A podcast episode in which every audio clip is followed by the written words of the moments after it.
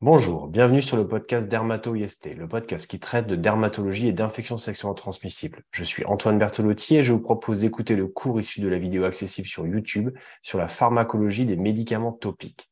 Ce cours s'appuie sur le livre Revêtement cutané réalisé par le Collège des enseignants de dermatologie de France et édité chez Elsevier Masson. À la date d'enregistrement de ce podcast, je ne rapporte pas de lien d'intérêt majeur avec l'industrie pharmaceutique et je tiens à remercier les étudiants qui m'ont aidé à réaliser ce cours et tout particulièrement Berin Birgen. Premièrement, concentrons-nous sur la diffusion cutanée des médicaments. Sur ce schéma, vous voyez ici l'épiderme en bleu et vous voyez également le derme. L'hypoderme n'est pas visible, il est euh, en dessous. On a au niveau de l'épiderme les couches de la partie basale, les couches épineuses, granuleuses, et puis on a cette partie qui s'appelle le stratum corneum.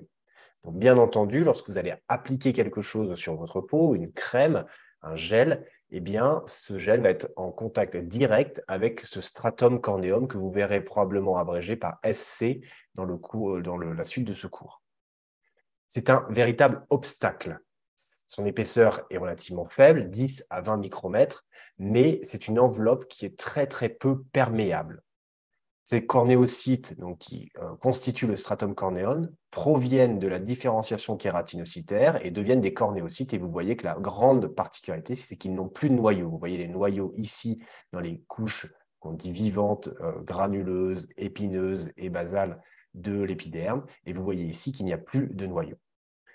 Ce qui va être extrêmement important à avoir en tête, c'est que ce stratum corneum est composé de deux parties, des briques et du ciment, si on voulait schématiser un peu les choses. Les briques, ce sont donc les cornéocytes, donc ces cellules du stratum corneum, qui vont être enveloppées par un certain nombre de protéines, telles que l'involucrine, la loricrine, la filagrine et d'autres protéines des jonctions serrées, comme la claudine 1 ou encore les desmosomes, qui sont ces protéines qui permettent aux cellules, aux kératinocytes d'être collés les uns aux autres. L'autre élément à avoir en tête, c'est ce ciment. Donc, c'est en orange ici, cette matrice protéolipidique. C'est une substance intercornéocytaire qui va être composée de céramides, d'acides gras, de cholestérol. Tout cela va être produit par euh, les corps lamellaires contenus dans les kératinocytes de la couche granuleuse, donc de la couche inférieure. Un médicament, c'est un principe actif associé à un excipient et qui va avoir besoin déjà d'une bonne stabilité de sa substance active, mais également d'une pénétration rapide dans la peau. Et donc, il va falloir s'adapter à cette enveloppe qui est peu perméable pour pouvoir effectivement euh, délivrer le médicament souhaité.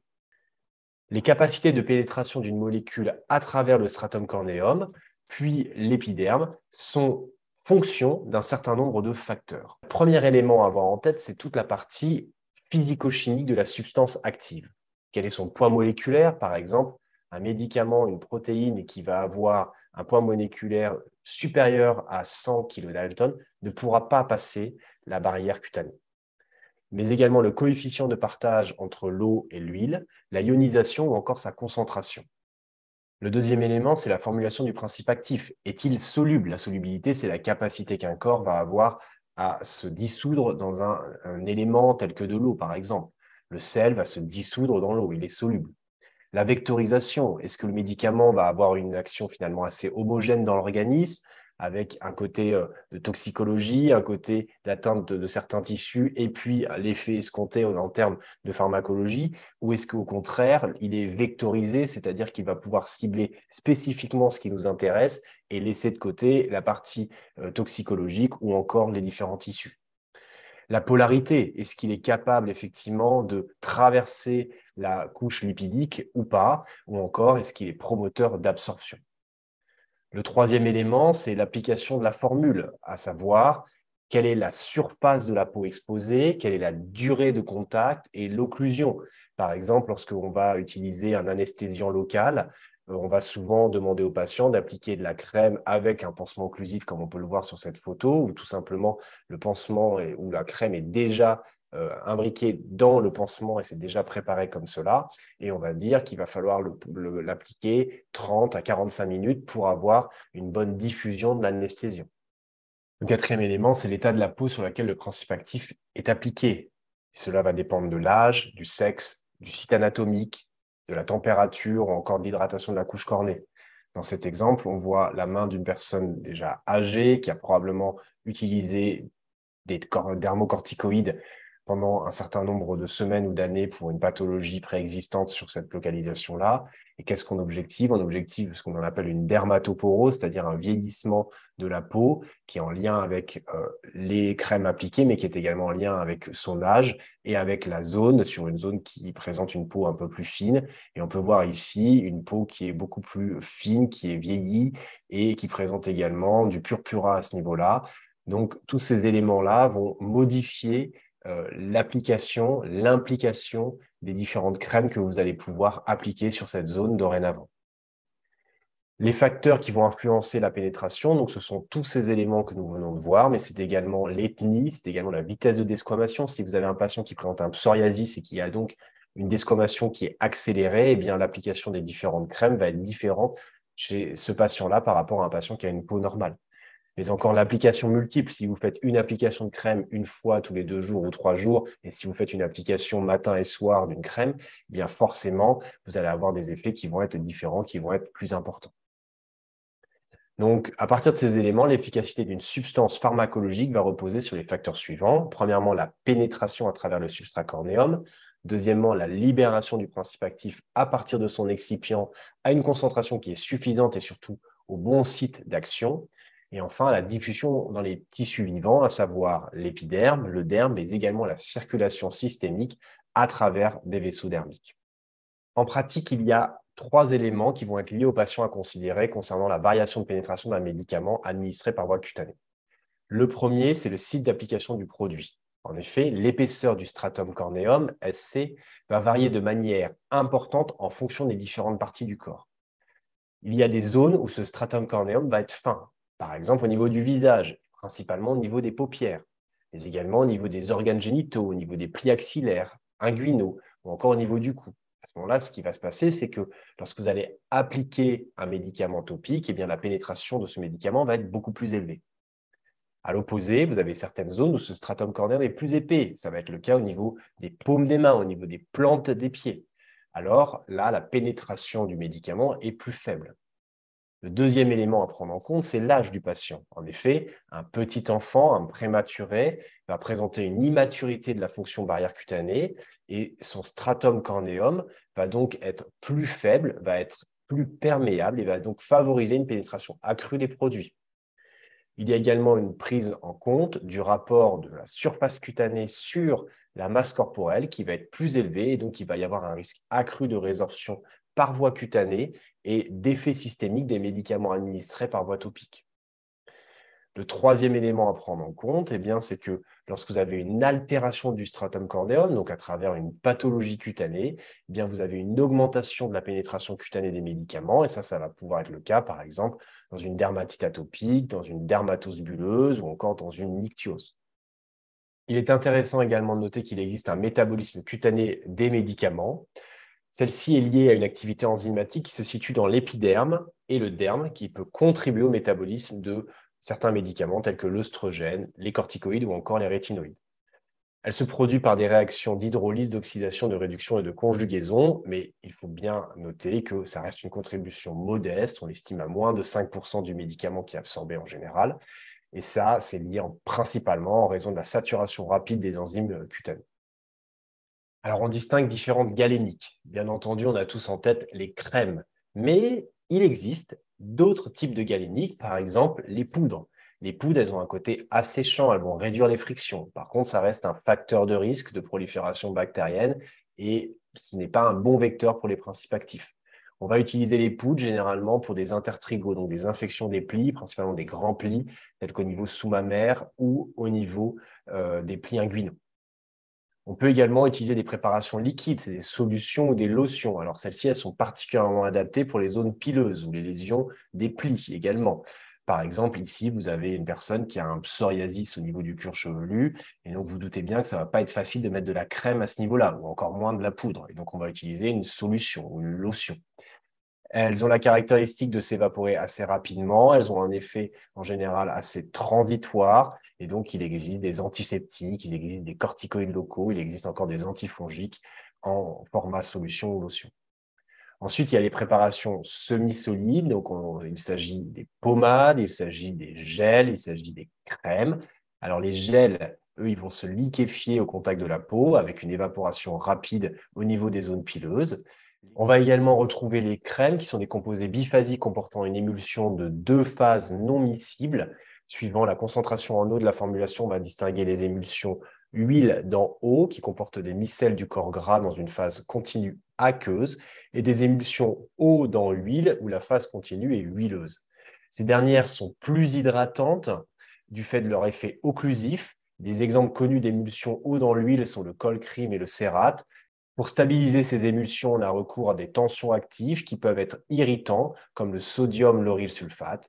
Par ailleurs, des conservateurs sont souvent nécessaires pour assurer la stabilité et l'absence de contamination microbienne lors de l'utilisation après ouverture des crèmes.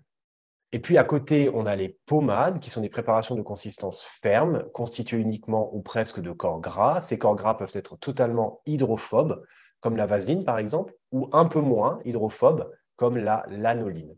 Les pommades ont un pouvoir hydratant supérieur aux crèmes du fait de leur effet occlusif qui va favoriser le maintien de l'hydratation du stratum cornéum. Elles ne contiennent habituellement pas de tension active ni de conservateur. Elles sont moins agréables à utiliser que les crèmes et ne sont pas adaptées aux zones pileuses, aux plis ou encore aux lésions suintantes. Alors, quelles sont les principales classes pharmacologiques des médicaments topiques et leur mode d'action? Le premier que l'on peut traiter, c'est les dermocorticoïdes. Bien entendu, il s'agit pour la plupart des autres spécialistes du traitement préféré des dermatologues. Bref, dérivé de synthèse de glucocorticoïdes naturels, en fait, il va avoir une action pléiotrophe par la fixation à un récepteur intracellulaire spécifique. Il va tout d'abord réduire la production des médiateurs d'inflammation au niveau des prostaglandines, des leucotriènes ou encore des cytokines pro-inflammatoires. Il va également avoir une action immunosuppressive sur les lymphocytes T à travers une inhibition de la voie de signalisation NF-kappa B. Il va également inhiber les cellules de Langerhans et les cellules dendritiques, il va inhiber également les mastocytes, mais aussi la survie des polynucléaires éosinophiles en induisant une apoptose.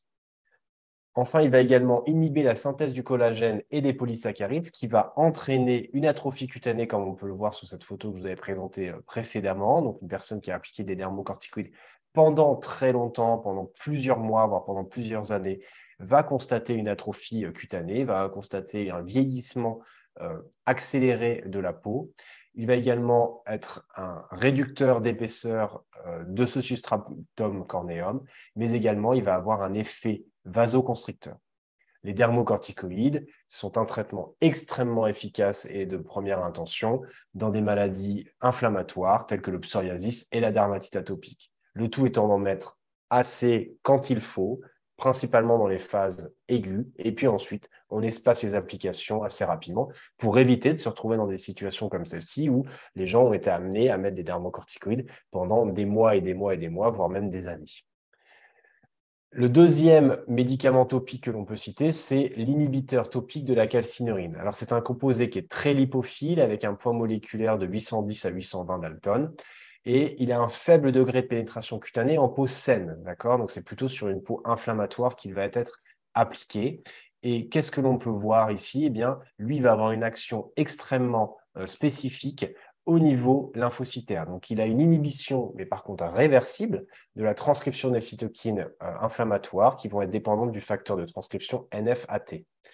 Cela va donc entraîner une action directe sur les cytokines de type TH1, interleukine 2 interférent alpha, mais également TH2 avec l'interleukine 4 et l'interleukine 10. Il a donc cette action principalement sur les lymphocytes T et sur les mastocytes. Il n'y a pas d'action sur les fibroblastes ni sur les kératinocytes et donc il n'entraîne pas d'atrophie cutanée. C'est une excellente indication de traitement sur le visage et principalement dans la dermatite atopique chez les, euh, chez les enfants ou chez les adultes présentant de la dermatite atopique. Ensuite, on a les dérivés de la vitamine D. Donc, la vitamine D, c'est une molécule clé dans la régulation de l'homéostasie du calcium. Il va se fixer à un récepteur nucléaire spécifique. Il va moduler la transcription de nombreux gènes. Il va réduire la prolifération des kératinocytes. Il va induire une différenciation des kératinocytes. Il va également réduire la prolifération des lymphocytes T, inhiber la synthèse de l'interleukine 2, inhiber la présence antigénique par les cellules de Langerhans. Et par exemple, c'est une très bonne indication dans le psoriasis qui est une maladie qui présente un renouvellement épidermique accéléré. Si vous n'avez pas encore vu le cours sur le sujet, je vous invite à regarder la vidéo dédiée sur YouTube. Il a également une action synergique avec les corticoïdes locaux et c'est très régulier qu'on propose à des patients présentant un psoriasis minime à modéré, ou en tous les cas même en première intention, une application de dermocorticoïdes et une application de vitamine D. Il y a même des médicaments, des crèmes qui constituent les deux dans la même crème. Une autre catégorie de traitement, donc, ce sont les antiseptiques, qui sont donc des substances antimicrobiennes avec une action rapide, présentent un spectre d'activité large, peu spécifique. Et ce qu'il faut bien avoir en tête, c'est qu'on ne les prend pas par voie interne. On ne boit pas d'antiseptiques et on essaye de ne pas en appliquer sur des grandes surfaces de manière répétée. L'effet est transitoire avec une action inhibée par les exudats et le pus. Et les indications généralement, donc ça peut être traitement d'appoint des infections cutanées superficielles, mais également on va les employer pour le coup sur une grande surface avant un bloc opératoire. Mais l'idée, c'est qu'on ne va pas faire un bloc opératoire tous les jours. Donc, les gens ne vont pas avoir ce type d'application d'antiseptique de manière répétée pendant plusieurs jours, plusieurs semaines. On utilise des dérivés iodés et des biguanides. Il existe également les antibiotiques locaux.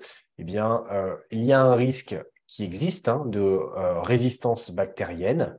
L'action est modeste et les indications restent limitées. On pourra citer par exemple l'acné. On va utiliser euh, des macrolides tels que la clindamycine, donc plutôt des acnés inflammatoires. On va également utiliser des antibiotiques locaux tels que l'acide fusidique ou de la mupirocine dans euh, le, traitement d'un portage de Staphylococcus aureus dans le cadre d'une furonculose, par exemple. Donc, vous allez appliquer de la mupirocine, par exemple, au niveau euh, des narines tous les jours, deux fois par jour, pendant une semaine. Et il va y avoir aussi une douche antiseptique qui va être proposée en parallèle et des bains de bouche pour pouvoir décontaminer un éventuel portage de Staphylococcus aureus. On peut également employer des antifongiques locaux, à savoir des imidazolés, de l'alilamine ou encore des pyridones. Donc l'indication, ce sont pour des infections fongiques cutanées superficielles, comme on peut voir ici, ce que l'on appelle des herpès circinés, autrement dit des dermatophysies, qui peuvent être liées à des microsporons ou encore à des euh, trichophytons. On peut employer également des rétinoïdes locaux, donc ce sont des euh, dérivés semi-synthétiques de la vitamine A qui vont se lier à des récepteurs nucléaires spécifiques et qui vont induire une différenciation précoce des kératinocytes et donc avec une desquamation accélérée. Typiquement, on va les proposer à des personnes présentant une acné rétentionnelle où on va avoir des comédons ouverts et fermés. Et donc, ça va permettre d'accélérer la desquamation et de libérer l'ensemble du contenu de ces comédons plus rapidement pour essayer de euh, guérir de euh, cette forme d'acné. Enfin, on peut citer les émollients qui favorisent l'hydratation cutanée et qui améliorent les propriétés sensorielles de la peau. Ils ne sont pas considérés comme des médicaments, mais clairement, ils sont très importants dans certaines maladies, telles que par exemple la dermatite atopique. Autant effectivement, ce sera primordial de pouvoir appliquer des dermocorticoïdes sur une dermatite atopique, autant il faudra également appliquer des crèmes hydratantes pour pouvoir éviter les récidives, pour améliorer la dermatite atopique euh, selon les différentes phases évolutives de cette maladie chez chacun des patients.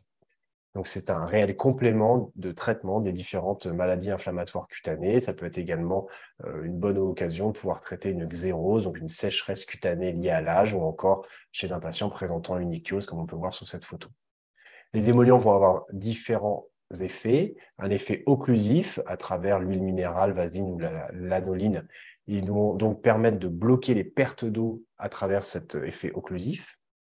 Ils vont également avoir un effet humectant à travers la glycérine, l'urée ou encore la A-alpha-hydroxy qui va augmenter la teneur en eau du substrat cornéum. Et puis un effet émollient à travers les acides gras et les céramides. Ils vont apporter au substrat cornéum des lipides complexes qui sont déficients chez le patient. Enfin, avant de finir, il semble important quand même de noter qu'il peut y avoir des effets systémiques qui sont rapportés donc, lors d'applications excessives de médicaments topiques et principalement chez le petit enfant. On pourra noter des cas de nécrose hémorragique chez des prématurés euh, par l'application d'alcool en tant qu'antiseptique. On peut également noter de l'hypercorticisme ou encore de l'insuffisance surrénalienne chez des enfants présentant une dermatite atopique euh, à, travers l'application excessive de dermocorticoïdes. Donc, quand on parle d'application excessive, c'est pas juste pendant une semaine, c'est des enfants qui ont eu une application pendant plusieurs mois, plusieurs années, et effectivement, eh bien, on peut avoir cette diffusion systémique euh, du corticoïde également des cas de neurotoxicité à travers l'hexachlorophène en tant qu'antiseptique, qui a été un contaminant du talc, ou encore d'épilepsie ou de méthémoglobinémie chez des enfants chez qui on a utilisé de manière trop abondante de la lidocaïne ou de la prilocaïne lors d'anesthésie. Bien entendu, ça reste des médicaments extrêmement efficaces et extrêmement utiles au quotidien pour la majorité des enfants. Le problème étant de ne pas en utiliser de manière excessive. Et également, il y a eu des cas rapportés donc d'épilepsie de neurotoxicité à travers l'utilisation de l'indane dans le traitement de la gale, ou encore d'acidose métabolique d'encéphalopathie pour l'utilisation de salicylée chez des petits enfants ou chez des enfants qui avaient une anomalie génétique de la barrière, et puis des cas d'agranulocytose ou d'argyrie lors d'utilisation euh, de sulfadiazine argentique en tant qu'antibiotique local sur des utilisations chroniques ou sur des grandes surfaces. Voilà, ce cours est terminé. Merci à tous pour votre attention. J'espère que ce podcast vous a plu. N'hésitez pas à revoir ce cours en vidéo sur YouTube. Si vous avez des questions, n'hésitez pas à les laisser en commentaire ou à m'écrire à dermato.ist.gmail.com. J'essaierai d'y répondre ou de réaliser du contenu supplémentaire pour clarifier certains points. À très bientôt sur Dermato IST.